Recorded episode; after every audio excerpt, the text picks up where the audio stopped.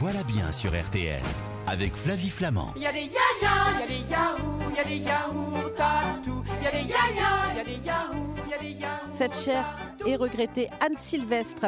Morgane Bourvin, bonjour. Bonjour. Soyez le bienvenu sur RTL. Bon, c'est bon, vous savez quoi offrir à Noël, hein, maintenant que vous nous avez écouté parler des jouets? Oui, alors j'ai la chance de pas encore avoir d'enfants. Oh, j'ai pas la trop de- chance. J'ai la chance. Ça- ça- Mais- ça, ça fa- ça facilite la tâche. oui, c'est ça. En tout cas, pour Noël, ça la facilite. Mais après, c'est assez sympa d'avoir des enfants Oui, aussi. Mais sûr. surtout, on fait ce qu'on veut dans la vie. Voilà. Morgane Bourvin, vous êtes journaliste à Que Choisir et le numéro de novembre est actuellement en kiosque. Avec vous, on va parler des déchets, justement. Est-ce qu'on sait à peu près combien on génère de déchets par an en moyenne? Oui, alors énormément, environ 1 kg par jour, 350 kg par an selon, euh, selon l'ADEME. Et encore, ça c'est un chiffre qui ne prend en compte que les ordures ménagères, donc celles qu'on produit nous-mêmes à la maison. Ouais. Euh, on peut le multiplier par 10 si on ajoute tous les résidus euh, produits par la France en général, donc avec le secteur de la construction, l'agriculture, etc. Donc vraiment énormément de déchets, d'où l'importance de les réduire autant que, que possible. Mais alors, parlons du recyclage, justement. Le taux de recyclage, il a, il a augmenté?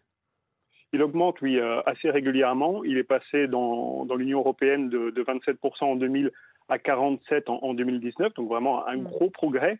Mais c'est pas une raison pour, euh, ben, pour se reposer sur ses lauriers. D'une part parce qu'il y a quand même plus de la moitié des déchets qui ne sont pas recyclés, et d'autre part parce que même le recyclage en lui-même finalement n'est pas neutre en termes de consommation de ressources. Donc le meilleur déchet reste encore et toujours celui qu'on ne produit pas. D'accord. Les petites actions quotidiennes efficaces pour réduire ces déchets? Ah oui, c'est vrai que quand on parle de zéro déchet, on a l'impression qu'on va devoir changer nos habitudes, euh, faire énormément d'efforts, alors qu'en fait, il y a des, euh, des petites astuces qui permettent assez facilement finalement de, de réduire euh, ces déchets sans rogner sur, euh, sur son confort, sans changer trop son quotidien. Euh, par exemple, de privilégier la distribution en vrac avec des, contenants en verre, par exemple, de refuser les sacs en plastique dans les magasins, de faire les cour- vos courses avec des sacs réutilisables, sans collectionner les tote bags, par contre euh, dont on sait qu'il faut euh, se servir des milliers de fois avant qu'ils deviennent rentables écologiquement. Euh, dire euh, adieu aux pailles, aux objets en plastique inutiles, aux gobelets, etc. Privilégier des gourdes. Donc plein de petites choses qui sont immédiatement efficaces. Oui. Euh, un, un autre point que, vous pouvez faire là tout de suite ce soir en rentrant chez vous, c'est la poser un autocollant Stop Pub sur votre boîte aux lettres. Euh, une enquête que l'UFC Que Choisir avait menée en, en 2018 avait montré que ça permet de réduire de plus de 90% le nombre moyen de prospectus euh, reçus. Et ça représente quand même 2 kilos de déchets par mois. Non, mais c'est incroyable ça. Je ne comprends toujours pas. hein. Euh, parfois, vous voyez des, des- des boîtes aux lettres qui dégueulent de prospectus, qui ne servent absolument à rien. Euh, et effectivement, c'est un petit autocollant qu'on met sur sa boîte aux lettres et ça change la donne. Les machines à café, c'est une aberration, dites-moi. À. Ah oui, alors la machine à café, c'est un peu le, le plaisir coupable finalement. Voilà. C'est assez difficile de s'en passer car c'est quand même très très pratique hein, de se faire un café en, en quelques secondes. Oui, mais à l'ancienne, tout- pas avec, les cap- pas avec les capsules. Oui, alors les, les capsules, c'est quand même très pratique, mais on sait qu'elles produisent beaucoup de déchets. Mais ça, ça a énormément de succès, euh, les, les machines à capsules. Euh, le problème, c'est que ces capsules, peu, euh, peu importe ce que nous dit euh, Nespresso, hein, qui fait énormément de marketing là-dessus, Mm. elles sont très peu recyclées. Entre 20 et 25% le sont, selon les estimations. Donc au bout du compte, on se retrouve avec des, des vraies montagnes de, de capsules selon euh, une, euh, une coopérative suisse, Migros, une grande chaîne de distribution là-bas. C'est l'équivalent de 10 tonnes Eiffel, en, de 10 tours Eiffel en poids qui sont jetées chaque année et pas recyclées. Ah ouais, donc c'est quand même énorme. Euh, le- justement, le système de dosette à café écolo sans aluminium, vous savez, qui sont enrobés d'algues, c'est bien ou pas? Oui, alors c'est quelque chose qui vient d'être lancé. Ça a été en- en- lancé en septembre par la marque Café Royal. Il s'agit en fait de boules de café torréfiées euh, enrobées d'une enveloppe conçue à partir d'algues. Ça ressemble un peu à des petites balles de baby-foot. Ça fonctionne exactement comme des capsules, euh, sauf qu'elles sont compostables et se décomposent en quelques semaines. Donc c'est une toute nouvelle machine euh, qui est disponible dans, dans la grande distribution. Euh, le problème, c'est que bah, ça oblige à acheter une nouvelle machine, encore une fois. Euh, donc finalement, une autre solution, peut-être un peu plus écolo, euh, c'est plutôt de passer aux capsules rechargeables Mhm. euh, qui se trouvent un peu partout également aujourd'hui. D'accord. Je voudrais qu'on parle des déshydrateurs. Vous savez, les déshydrateurs alimentaires, ça permet de réduire les déchets, ça? Alors oui, nous avons testé donc dans, dans le numéro de, de Que Choisir qui est en kiosque actuellement plusieurs déshydrateurs. Le- leur but en fait, c'est de chauffer les, les fruits, les légumes, la viande, etc.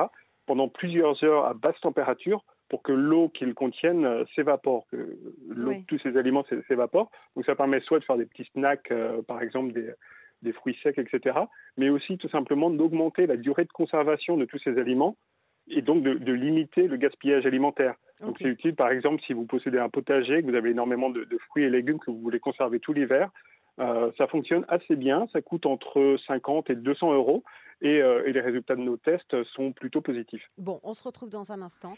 Euh, vous allez nous conseiller un modèle justement de déshydrateur, hein, parce que c'est vraiment la nouvelle tendance. Moi, j'ai une amie qui en a acheté un, elle m'a dit que ça lui avait changé la vie, donc je crois que je vais m'y coller. On parlera des yaourtières aussi, parce qu'on achète toujours des yaourts alors qu'on peut les faire euh, soi-même et ils sont très bons. Bref, euh, plein d'autres idées d'équipements qui peuvent changer la donne pour nous. À tout de suite. Nous voilà bien sur RTL avec Flavie Flamand. Morgane Bourvin, vous êtes journaliste à Que choisir et justement vous nous aidez à choisir de bons équipements euh, donc euh, ménagers dans nos cuisines. On a parlé donc euh, des machines à café. Moi j'ai une machine, vous savez, qui moue directement le grain Euh, et ça c'est quand même super pratique. On est bien d'accord que c'est plutôt bon ça. C'est bon et contrairement à ce qu'on peut penser, c'est euh, très économique. Ah bah ça oui. coûte plus cher à l'achat, Oui. mais ensuite euh, chaque café vous coûtera euh, quasiment 5 fois moins cher qu'une Mais capsule. ça n'a rien à voir et au niveau du goût, franchement, c'est absolument délicieux. On parlait du déshydrateur il y a un instant, ça permet de chauffer les fruits, les légumes, les herbes, les viandes aussi. hein. donc ça permet de lutter contre le gaspillage alimentaire et d'avoir des aliments secs chez soi. Vous avez un modèle à nous conseiller justement? Alors, il y en a plusieurs hein, dans notre test qui ont eu de, de très bonnes notes de chez Lagrange, Kitchen Chef, etc. Euh, Mm. le, le meilleur, celui qui a le meilleur note, c'est un, un Degelin euh, ND500S pour ceux qui ont de quoi noter. Euh, il coûte une centaine d'euros et il a donné de, vraiment de très bons résultats sur tous les types de produits que nous avons testés, donc des fruits, des légumes, de la viande, etc. Mais je peux le faire dans mon ça- four aussi, non? Exactement. Euh, on a également testé euh, un four classique Mm. pour voir si ça donnait de bons résultats et on s'en est rendu, on s'est rendu compte que, que oui, ça donne de, de très bons résultats, que ça évite euh, l'extraction de matières premières pour la fabrication d'un nouvel appareil. Ça consomme pas énormément plus d'électricité. Le seul problème, c'est que ça monopolise votre four pendant plusieurs heures. C'est vrai. Utiliser une yaourtière, ça c'est un bon plan. Exactement, c'est un autre test que, que nous avons que nous avons mené dans, dans ce numéro de novembre. Euh, les yaourtières, ben, euh, vous savez sans doute comment ça fonctionne, un peu comme une étuve. Ça chauffe le lait à une température qui permet la, fermentation lactique, euh, qui est facilitée par la présence soit de, de ferment sous forme de poudre, ou alors d'un autre yaourt que vous avez acheté ou que vous avez produit avant. Donc là aussi, les résultats sont plutôt bons. C'est assez facile à faire. Ça coûte pas très cher et ça permet de réduire bah, tous les pots de yaourt qu'on jette à la poubelle. Évidemment. Il y a une yaourtière que vous pouvez nous conseiller? Alors celle de, de Séverin, par exemple, la- C'est vrai. Mm. oui, c'est euh, la J, euh, G3518 euh, qui coûte seulement 45 euros. C'est une des moins chères de notre test et, euh, et c'est celle qui a eu la meilleure note. Euh, à côté de ça, il y a Seb qui a un, un produit qui est vraiment un best-seller dans le rayon, c'est la Multidélice. Euh, elle est aussi euh, très bien notée, mais elle coûte un peu plus cher, elle coûte 150 euros, donc euh, trois fois plus cher que, que la. Séverin. Ok, très bien. Les questions à se poser avant de s'équiper de ces objets qui vont réduire nos déchets dans, dans la cuisine. Moi, je trouve que ça prend parfois beaucoup de place. Alors ça, c'est une question à, à se poser euh, Ouais. vraiment, la place. Et aussi, la, enfin, la, la première question, c'est vraiment, est-ce que vous en aurez vraiment besoin euh, sur le long terme? Euh, Parce que on le voit, par exemple, sur les machines à pain qui ont été achetées euh, pendant les confinements. euh, si vous allez sur le Bon Coin aujourd'hui, vous en avez quasiment 15 000 à vendre, mais vraiment 15 000. hein. J'ai vérifié. Je suis tombée dans le Parce- panneau. Mm. Voilà, parce que tout le monde en a acheté et il ne s'en sert plus au bout d'un mois. Donc le risque, c'est que si vous achetiez une yaourtière, la même chose se passe en fait. Donc il faut vraiment, faut vraiment bien réfléchir, se poser les bonnes questions. Mhm. Euh, Il y, a un- il y a un livre qui a été publié il y a peu qui s'appelle J'arrête de surconsommer. Et, euh, et les autrices euh, Marie Lefebvre et Herveline Verbecken ont, ont résumé finalement les questions avec un acronyme facile à retenir, c'est l'acronyme BISOU. Donc en gros, il faut se demander à quel besoin, c'est le B de bisou, Mhm. à quel besoin répond le fait d'acheter l'objet. Est-ce que c'est un besoin immédiat, c'est le I, ou est-ce que euh, finalement ce sentiment d'urgence, cette envie est, est créé par une promotion, par le marketing? Est-ce que j'ai déjà un objet semblable, le S, qui répond euh, finalement à ce besoin? Quelles sont euh, l'origine du produit? Et enfin, est-ce qu'il est vraiment utile, donc le U, Mhm. euh, ou est-ce qu'on pourrait s'en passer? Et, et sur ces produits-là qu'on a testés, on voit que souvent on peut s'en passer, comme par exemple le déshydrateur. Vous pouvez utiliser votre four. Euh, la yaourtière également. En fait, c'est vraiment possible aussi de faire des yaourts dans votre four directement. D'accord. Donc posons-nous ces questions avant effectivement de craquer pour un achat et au-delà euh, des questions effectivement de, place, hein, parce que mine de rien, à un moment donné, on empile, on empile, et quand on empile, c'est vrai qu'on s'en sert moins. Donc il faut aussi se poser cette question-là. Euh, vous avez d'autres idées d'équipements qui permettent de réduire les déchets? On n'a pas parlé, par exemple, vous savez, des, des machines à gazéifier les machines gazéifier qui ont énormément de succès. Euh, environ 20% des foyers s'en seraient, euh, en, aurait acheté euh, selon, selon différentes études. Nous, nous, les avons testées, elles donnent de, de, bons résultats. Donc ces machines, pour ceux qui ne le savent pas, permettent, grâce à un cylindre de, de CO2, de transformer de l'eau du robinet en eau gazeuse. Donc ça permet d'éviter l'achat de bouteilles en plastique. Et, et puisqu'on parle justement de, de boissons, il faut quand même rappeler que, euh, sauf cas particulier, l'eau du robinet en France est, est, vraiment potable et de qualité.